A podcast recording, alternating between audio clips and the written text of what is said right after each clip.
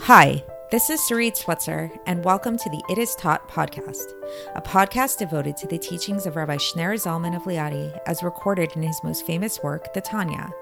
My hope for this show is to make these teachings accessible and relatable to the average person, regardless of prior Jewish education or affiliation.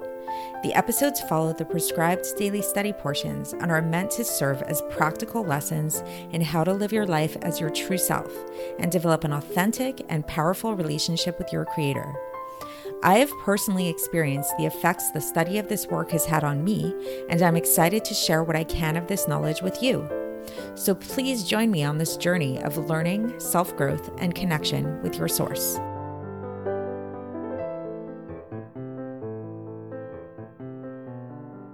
Hi, and welcome to the It Is Taught podcast. This is episode 308 for the first of Tishrei in a leap year. First of Tishrei, this is Rosh Hashanah, the first day of Rosh Hashanah. I am pre recording this episode as I do for all of the Shabbos episodes and the holiday episodes. So I hope that you all have a sweet new year. I hope your Rosh Hashanah, if you're listening to this after Rosh Hashanah, that your Rosh Hashanah was amazing and great.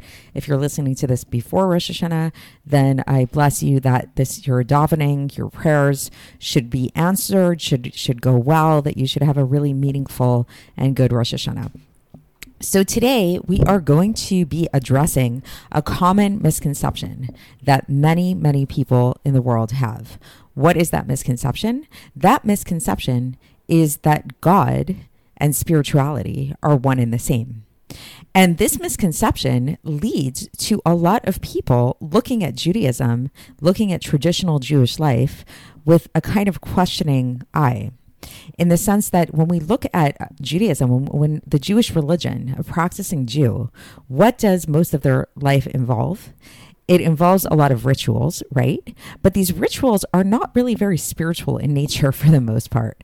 Really, for the vast majority of what we do as Jews, it's it's it's it's very physical. So what do we do on Shabbos? I remember once as a kid we actually uh, when I when I was a child, my family used to host foster children pretty often. We used to have these foster children that lived with us, and we had this one really really cute foster child named Marshall who lived with us. He was about three years old, and he would come over, and I, I, he was only with us like once in a while. He wasn't there all the time, but he was often there on Shabbos.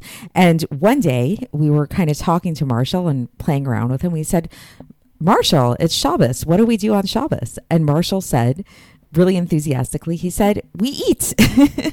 to him, that was Shabbos. Because you know what? He wasn't really wrong. What do we do on Shabbos? A big portion of Shabbos is eating. That's a lot of what we do. There's three big meals that we eat on Shabbos.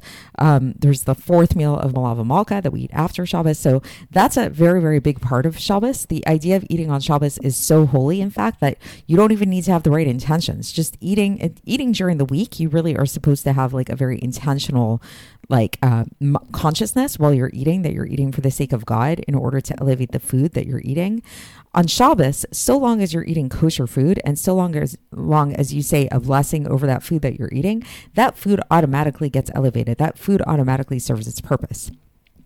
Other things in Judaism, tefillin, putting on tefillin, men put on tefillin, women light Shabbos candles. These are all physical things that we do. Even when we read from a Torah scroll, we need a physical parchment, and the physicality is very specific. Everything has, we have sukkahs coming up, right? There's like very specific uh, physical dimensions to the sukkah that we put up. So if you equate God with spirituality, this might seem really, really strange, and it's very understandable to kind of not be so careful about the observance of the mitzvahs in in a in such a specific way. Because it's like does god really care if you you know there's another law that you're supposed to put on your right shoe before your left and then you tie the left shoe and then you tie your right shoe. Does does god really care about these things? Like why are we doing this? And some people interpret it as that it's not really for god. It's actually for us. It's for us to connect to god and to feel a sense of, of godliness and to work on ourselves and ourselves but god could care less so that's half true. Yes, it is for us. Uh, these these mitzvahs definitely do refine us as people and they connect us with God. But God definitely does care if we do mitzvahs. We know that this is a very big principle in Judaism. These mitzvahs are here. In Chassidus, we talk about this a lot. That when we do these mitzvahs, it's not just for our own sake. It's actually for God's sake. We do these mitzvahs to make God happy, to fulfill God's purpose here in the world.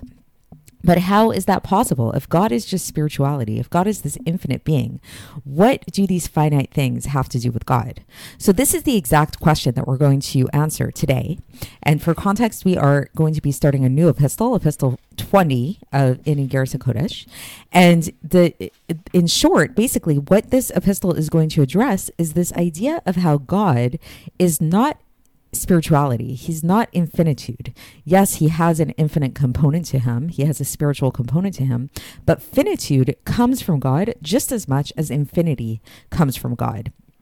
So, when while we tend to think of godliness as this very spiritual thing, and definitely there is this very there are many spiritual worlds and there's a whole spiritual um, chain of descent that happens in the process of creating this physical world. So it's we're not kind of getting this from nowhere. There is such a thing as spirituality. That is a real thing and that is something that can be helpful to tap into. But at the end of the day physicality is just as much godliness as spirituality is and that when it comes to creating physicality there's actually a leap that happens where it's not this cause and effect kind of chain reaction thing that happens, but the physicality is created from God's essence himself.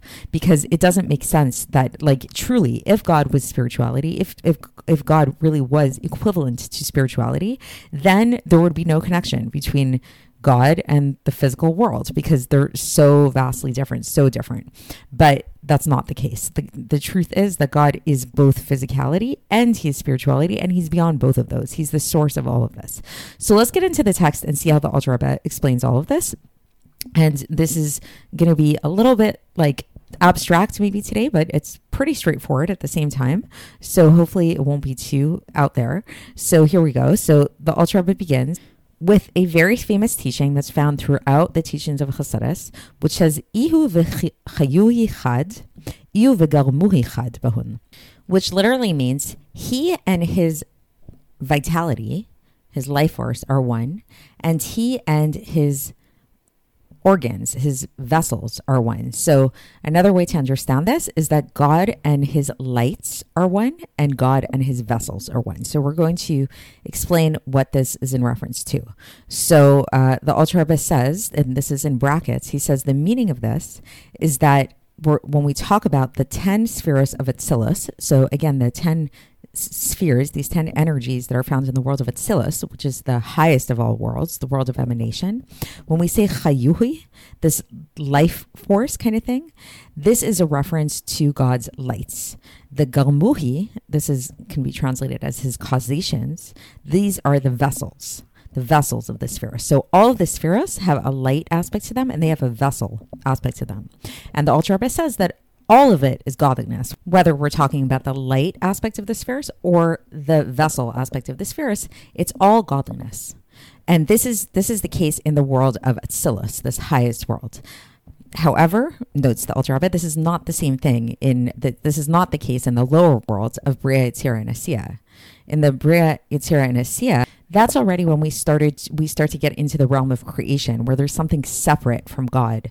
We've just as a kind of side note to give you guys like a visual with this we've likened this in the past. If you wanted to just a brief recap if you want to think about the four uh, worlds one helpful way i find to think about the four worlds is in the concept of conception of a child of the or the giving birth of a child. So the atzilus could be thought of as the possibility of a child to come into existence, like sort of like the sperm and the egg that exist within the mother and father, but like they have not, there's no conception yet. Nothing has happened. There's no they haven't gotten together. There's nothing happening. It's just like existing in potential within them.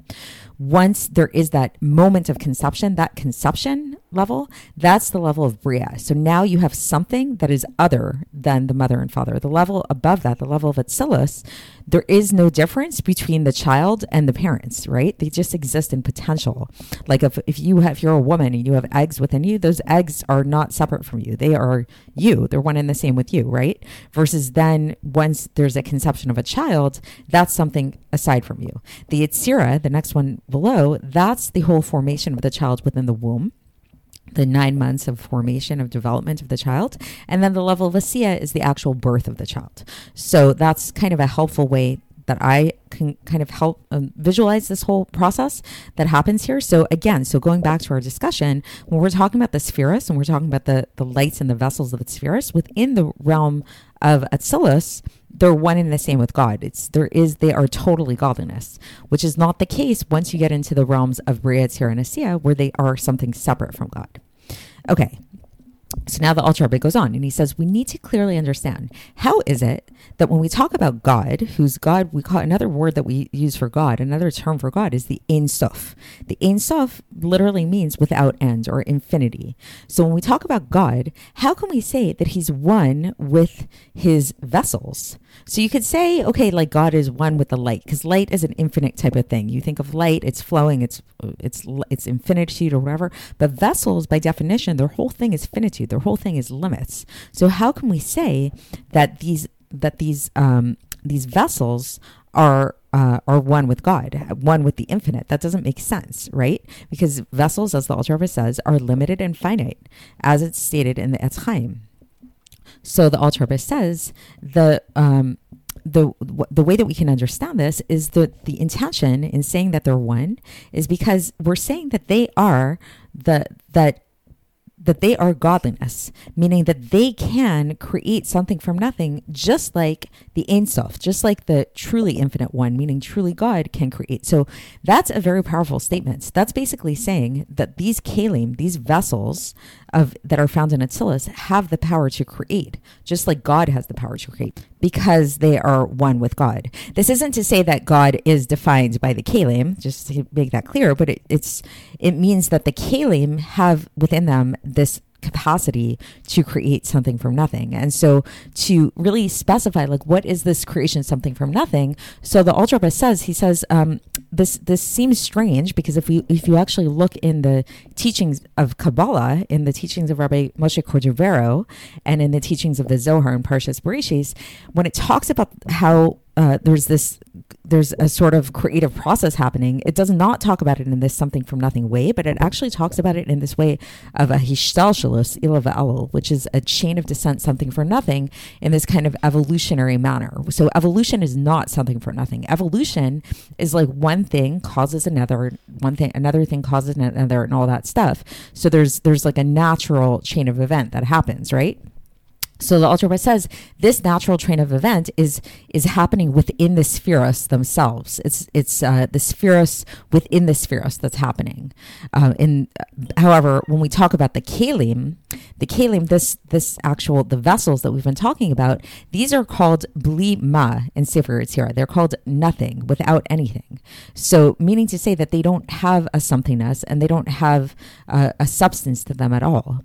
And just like the infinite one, meaning God, that no thought can grasp him at all, as it says, and this is a quote from Shemot chapter 33, verse 23, Ufanai lo yirau, that my face shall not be seen. So meaning that we cannot, as we've spoken about many times, we cannot understand God. We can't see his face. And we know that Moshe Rabbeinu, his prophecy and his understanding was on the, le- the supernal level of Netzach in the Zer Anpin. So we talked about this a little bit in the previous epistle, this idea of, of, of Moshe Rabbeinu's um, his his limitation in terms of his prophecy that he was able to only perceive God up till the level of ne- which we talked about as corresponding to the externality, the superficial aspect of the sphere. So that's what Moshe was able to see. So it's really just to emphasize this idea that the true godliness, the inner aspect of godliness, is something that's beyond any comprehension at all. And now, just going back to this explanation of the Ilav Elo, the cause and effect type of thing, the way this works, this evolutionary chain of event that happens in the spiritual realms, is where we see that the the effect is encompassed by the cause, right? And is nullified to it. So, for example, the example he gives is like a ray of sunlight in the sun. So, the sunlight is the co- is the effect, and the sun is the cause, right? And the sunlight is nullified to the sun where it's coming from. And this is explained, says the Rebbe, in the Pardes in uh, of of the Ramak.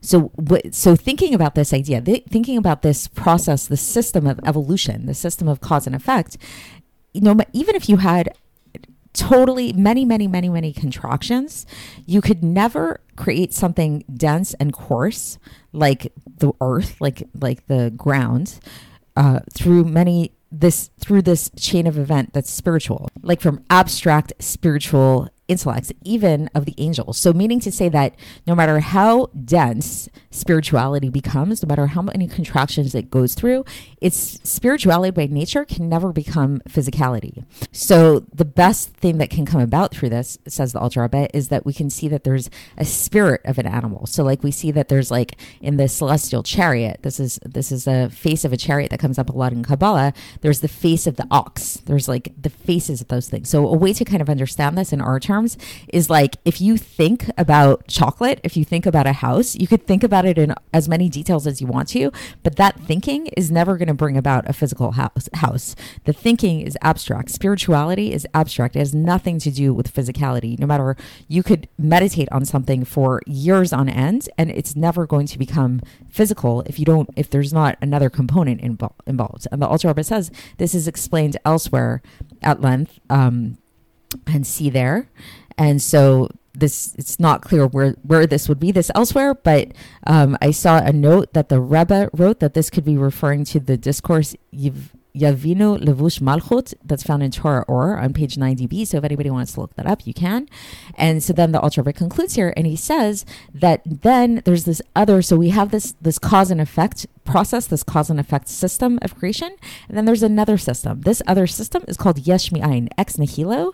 And this is called, this is what we refer to as Bria in in Lashon Kodesh. This is what we refer to as creation. So true creation is not a cause and effect thing, but it's actually a something from nothing. There's a leap that happens. There's something different. There's a new type of entity that happens. So a little abstract, but we're going to continue along these lines tomorrow and uh, and explain this a little bit more and understand how this happens and what this is all about and how it is that God is not spiritual. God is not spirituality, at least not defined exclusively by spirituality, but physicality is just as much godliness as as um, as spirituality as. So stay tuned, and I will speak to you then.